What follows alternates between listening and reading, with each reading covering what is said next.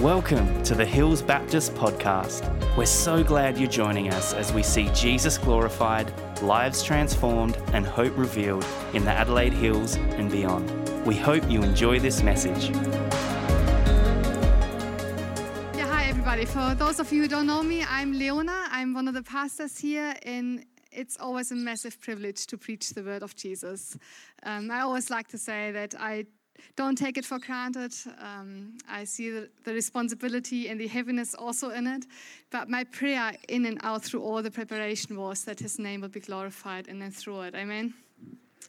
So, we are currently in a sermon series where we focus on the person of Jesus Christ Himself.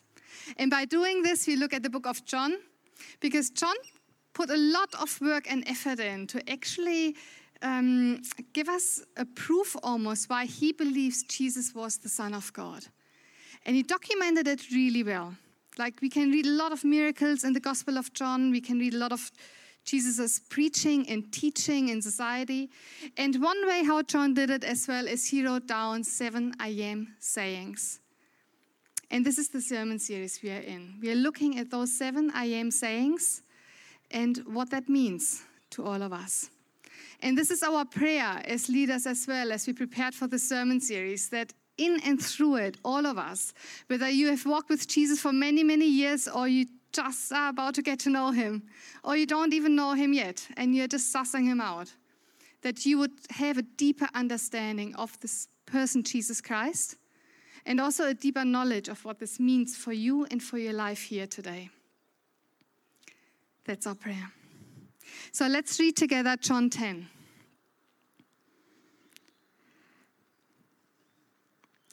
It says, Very truly I tell you, Pharisees, anyone who does not enter the sheep pen by the gate, but climbs in by some other way, is a thief and a robber. The one who enters by the gate is the shepherd of the sheep. The gatekeeper opens the gate for him, and the sheep listen to his voice. He calls his own sheep by name and leads them out. When he has brought out all of his own, he goes on ahead of them, and his sheep follow him because they know his voice. But they will never follow a stranger. In fact, they will run away from him because they do not recognize a stranger's voice.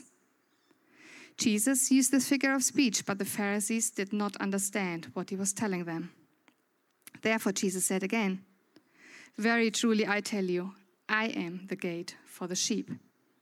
All who have come before me are thieves and robbers, but the sheep have not listened to them. I am the gate. Whoever enters through me will be saved.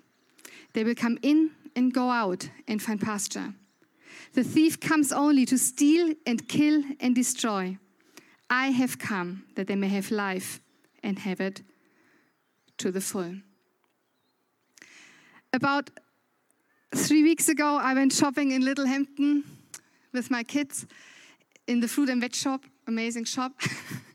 and when I go there, I usually get one of those massive boxes to fill in all my fruit and my veggies. And then we went home. And I don't know about your family, but in my family, every single thing seems to be a competition. So the second I drive into my driveway, this race is on of like, okay, who is first in the house? And everybody jumped out of the car and started running including mommy. So I, I'm in. So I opened the door, and then poor darling Cassie was crying. She lost it because she was about to enter the house last.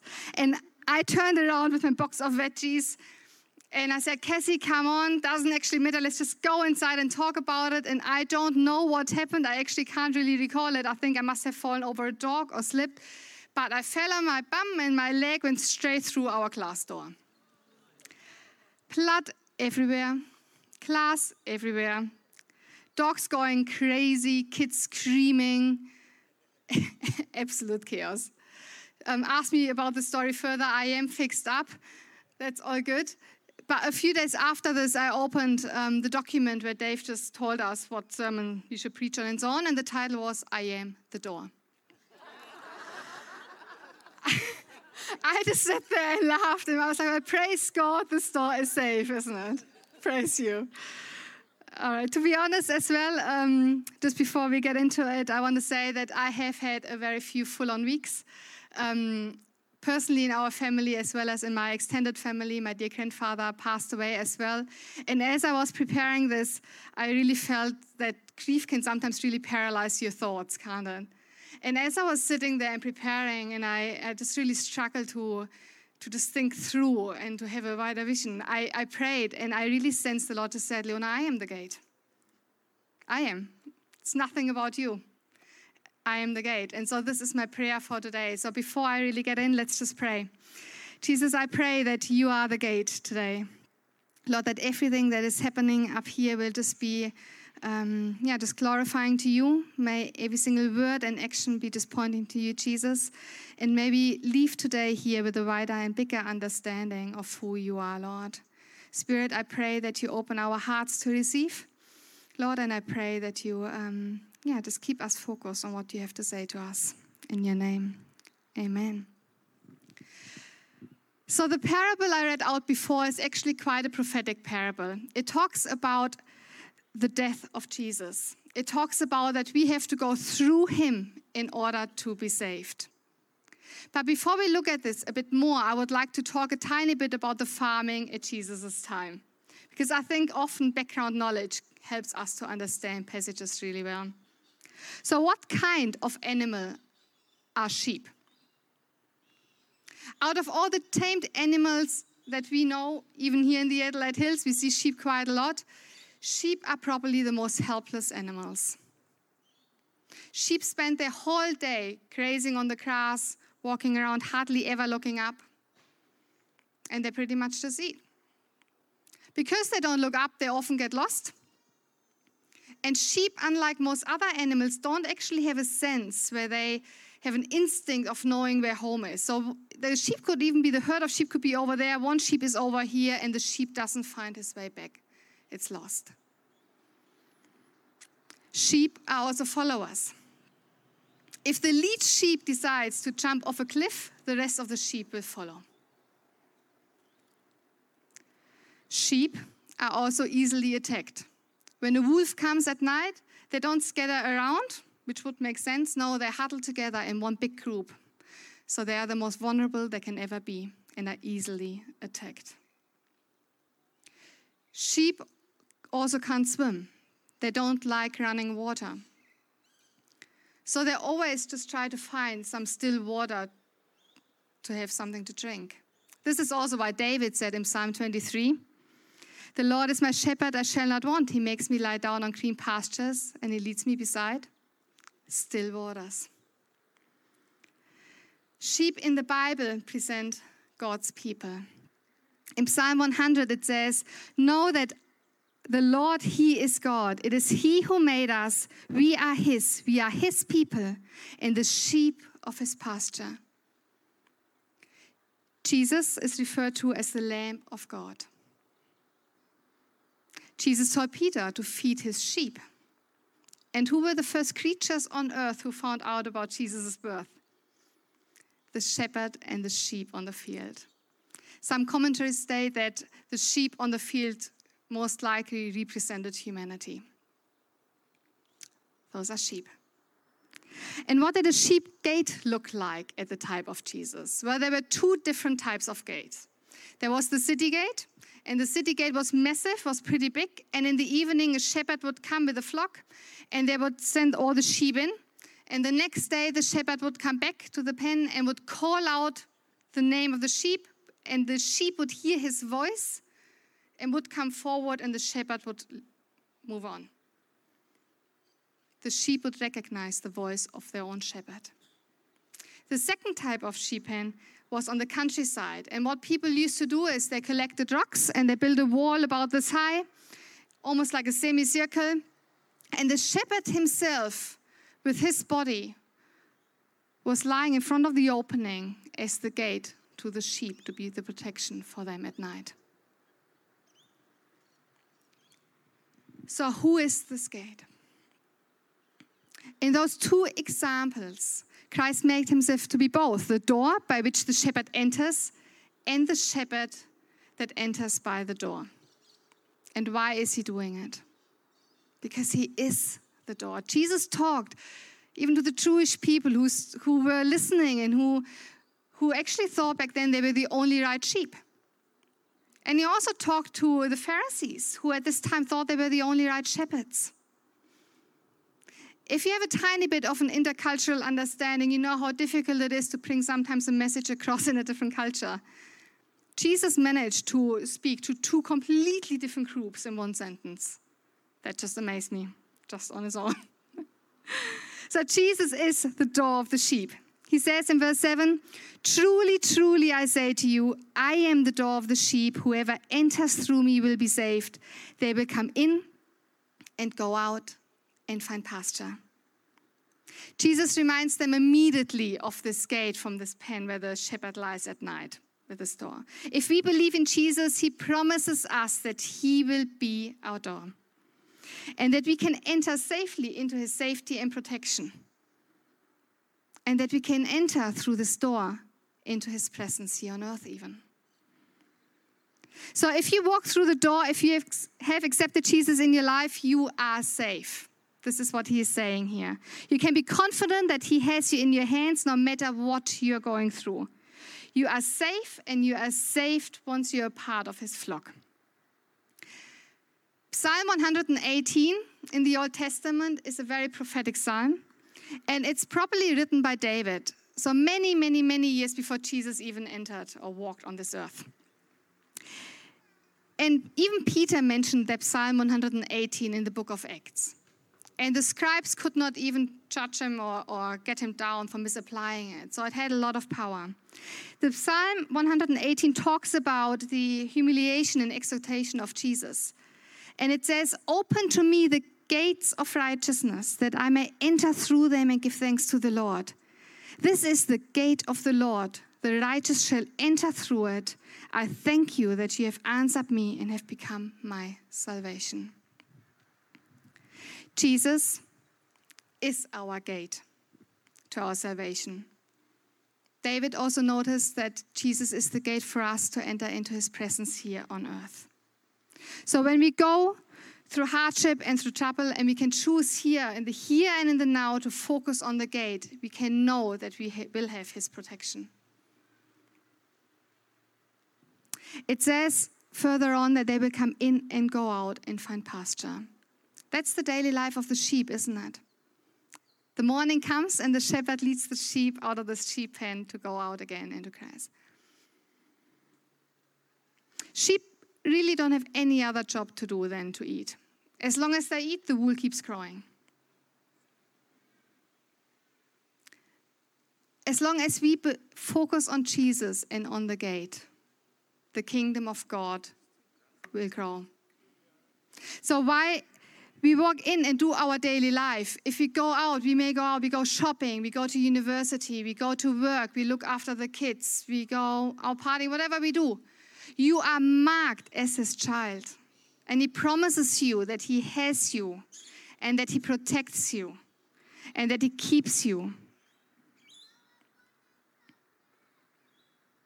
Jesus said later on in John 10 29 that no one can snatch you out of his hand.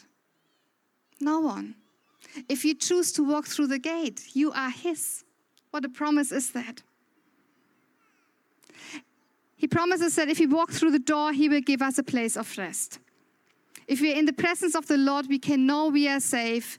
And he, what does that mean? He, it means that while we do the life we do here right now, He will fill us with His peace that is beyond understanding. Sometimes we say these sentences pretty quickly as Christians who've been going to church for a while, isn't it? But there's so many humans right now in this world who just do not know the peace. He promises us to give us peace beyond human understanding. In moments when we don't get what's happening, we can have His peace. He told us that we can give Him all our worries and everything that we carry, and we can leave it with Him. Jesus is the gate, so we, as His sheep here on earth, can know that we are safe and secure if we focus on Him. Jesus is also what he said in this parable the door of the shepherds. The Pharisees, they knew the Torah, they studied it in and out. And there was Jesus standing in front of them. and they didn't recognize him. What Jesus said to them in this moment was so radical, it was so full on. He pretty much told them that Pharisees, if you haven't walked through this door yourself, you are actually like the thieves and the robbers. How full on, how confronting to these men listening to him. Jesus is also the door of the shepherds today. It means that if you haven't first entered the door, you can't be one of his shepherds. Only by walking through the door, by focusing on him and preaching the truth, we are acknowledged to be shepherds of his flock. There are so many voices in today's world, aren't there? There are so many people who have so many different opinions in all sorts, and even in churches. Sing like this, sing like that, dance like this, dance like that, communion like here, communion like that, whatever it is. Can I say it's good to have our opinions? I actually I have opinions too.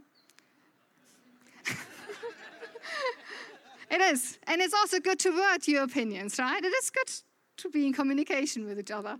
But we need to know that at the end of the day, all that matters is Jesus. All that matters is Jesus. Once you are a sheep, you will become a shepherd. 1 Peter 2 9, we are a priesthood of all believers. 2 5, you also, like living stones, are being built into a spiritual house to be a holy priesthood.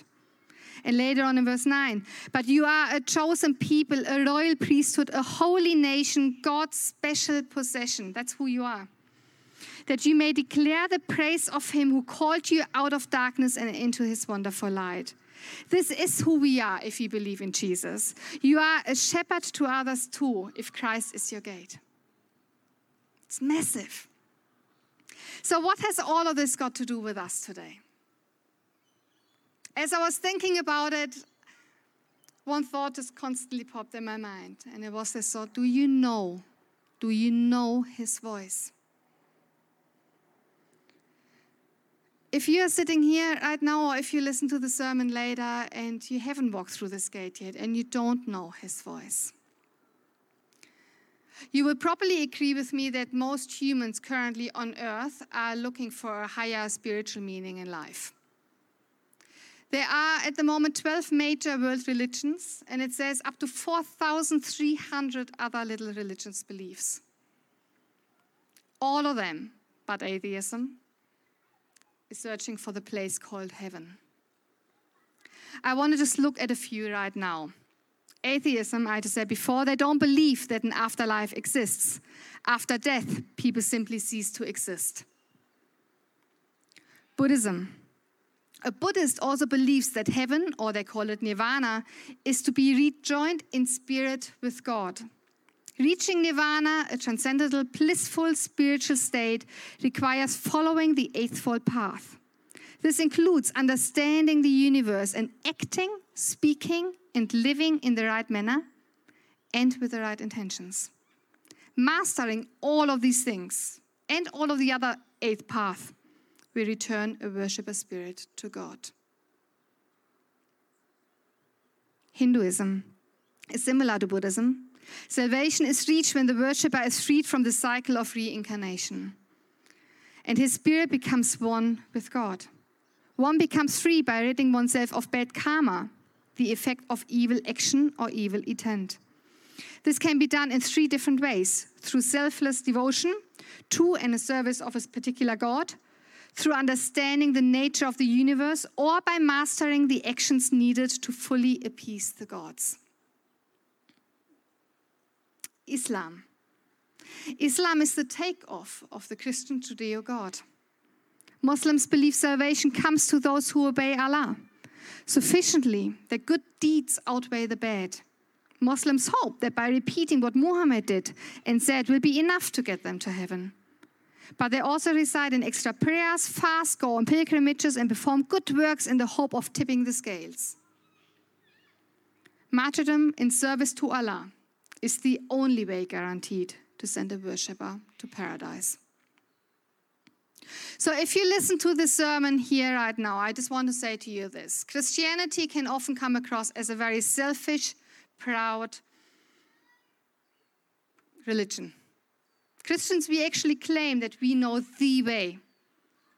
Because Jesus said, I am the way, the truth, and the life. And you may say to me, but how selfish is it from a God to let so many people who follow other religions actually die and not come to heaven, who are searching? You may also say, how intolerant is a God to only create one way to heaven? I don't know about you, but I have certainly been in conversations like this before. May I challenge you today? Only Christianity teaches, only Christianity teaches, out of all these world religions and other religions, that salvation is a free gift. It says in Ephesians 2 8 and 9, For by grace you have been saved through faith. And this is not your own doing, it is a gift of God, not as a result of works, so that no one can boast. God knows me, He knows you. He knows that we couldn't do whatever we wanted to do to get to heaven in terms of works. He is holy. A holy God can't mix with unholiness. A pure essence can't be mixed with a poisoned one. The poison would just all take over.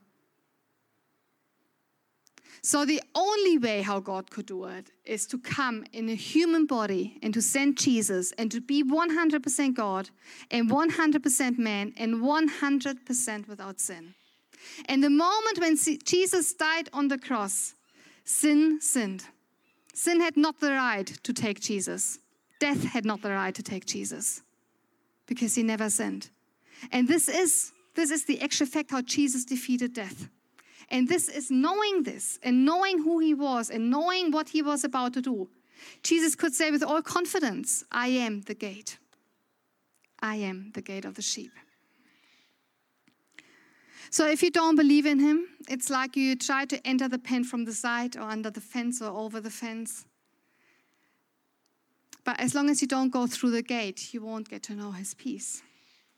You won't actually get to know his voice. But you can choose to enter it. And if you haven't done it yet and you want to do it, please come and see me after. It would be an amazing privilege to pray for you.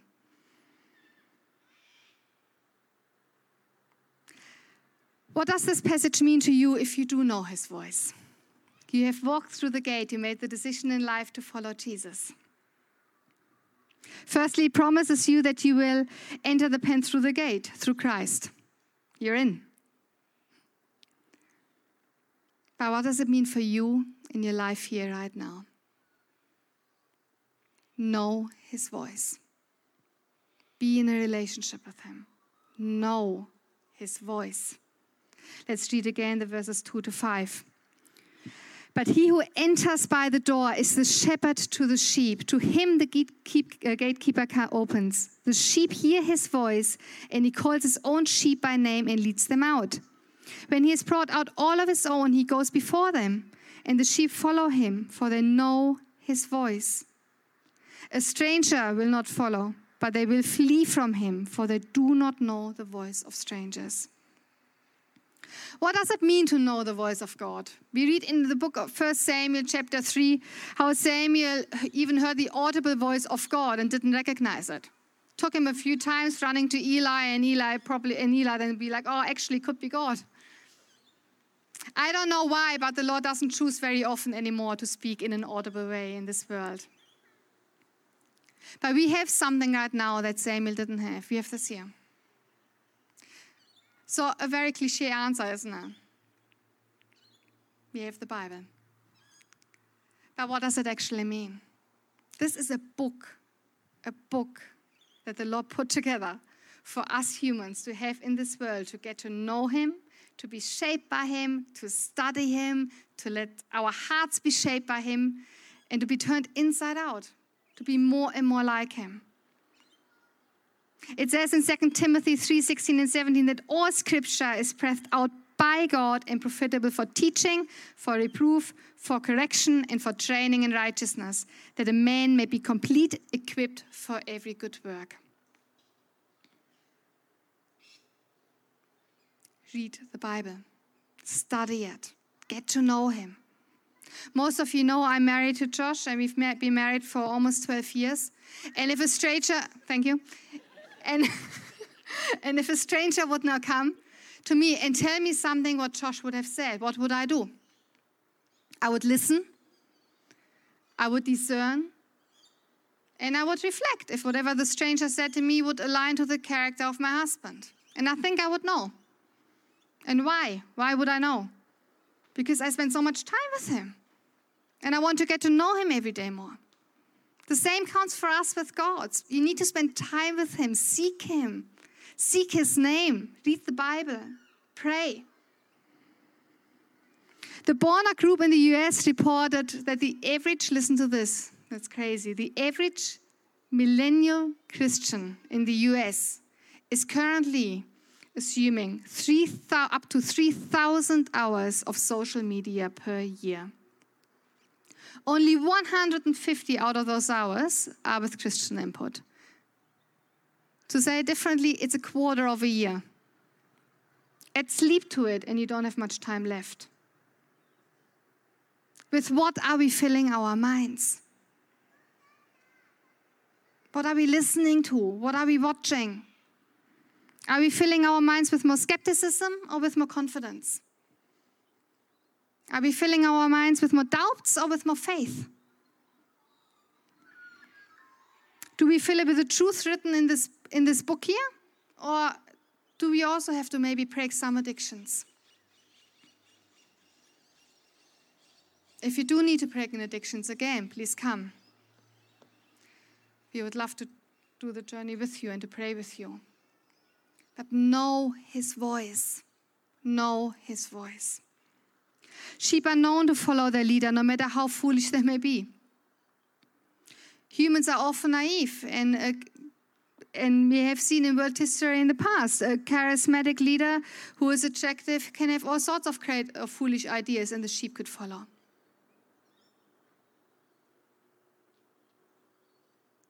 Know the gate, know his voice. If you believe in Jesus, it also means that you have an accountability to bring others to the gate. Because Jesus said in this passage that when you walk through the gate, you will be a shepherd to others. Are you willing to lead others to the gate? Are you available to God to lead others to the gate? Are you including Him in your daily life? Are we willing to do what Jesus asked of us, which he said in Matthew 16 24? If anyone would come after me, let him deny himself and take up his cross and follow me. I want to tell you two short stories. And those two stories shaped my faith a lot in my life. Because the Lord taught me a lot through these two moments. In both stories, I really sensed that I heard his voice. And only in one story was I obedient. When I grew up, there was a, a girl in my age as well who, who was raised in the little village next to me, and um, she was blind. She couldn't see. She didn't have an eyesight. She was a Christian, and I saw her uh, at all conferences, youth events, everywhere. And for some reason, her life was just so heavy on my heart, and I felt so much for her. Um, I know, I know that she prayed for healing or still prays that she would receive her eyesight in this life. And I joined quietly and prayed for her always. And I always said, God, if you want me to go up to her and to pray for healing, can you please tell me the moment?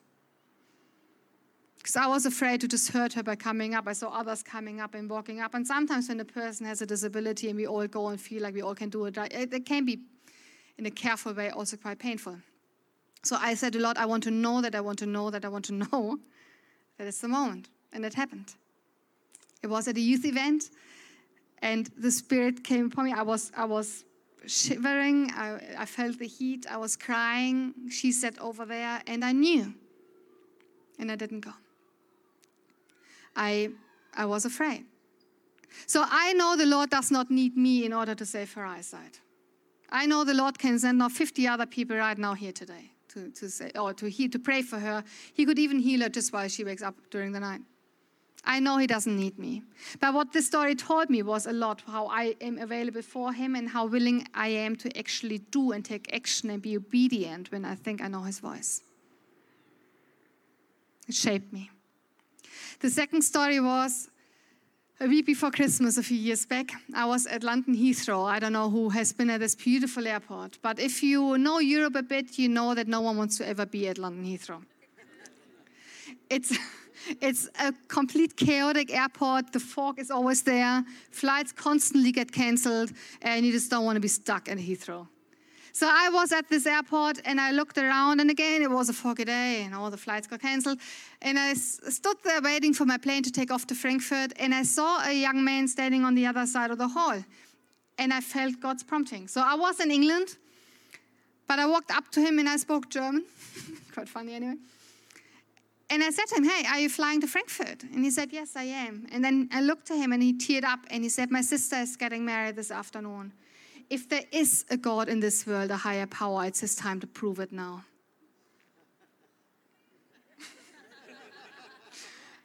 and I said, I was like, well, there's Jesus. And if I pray right now, I can, I can tell you that our flight will take off.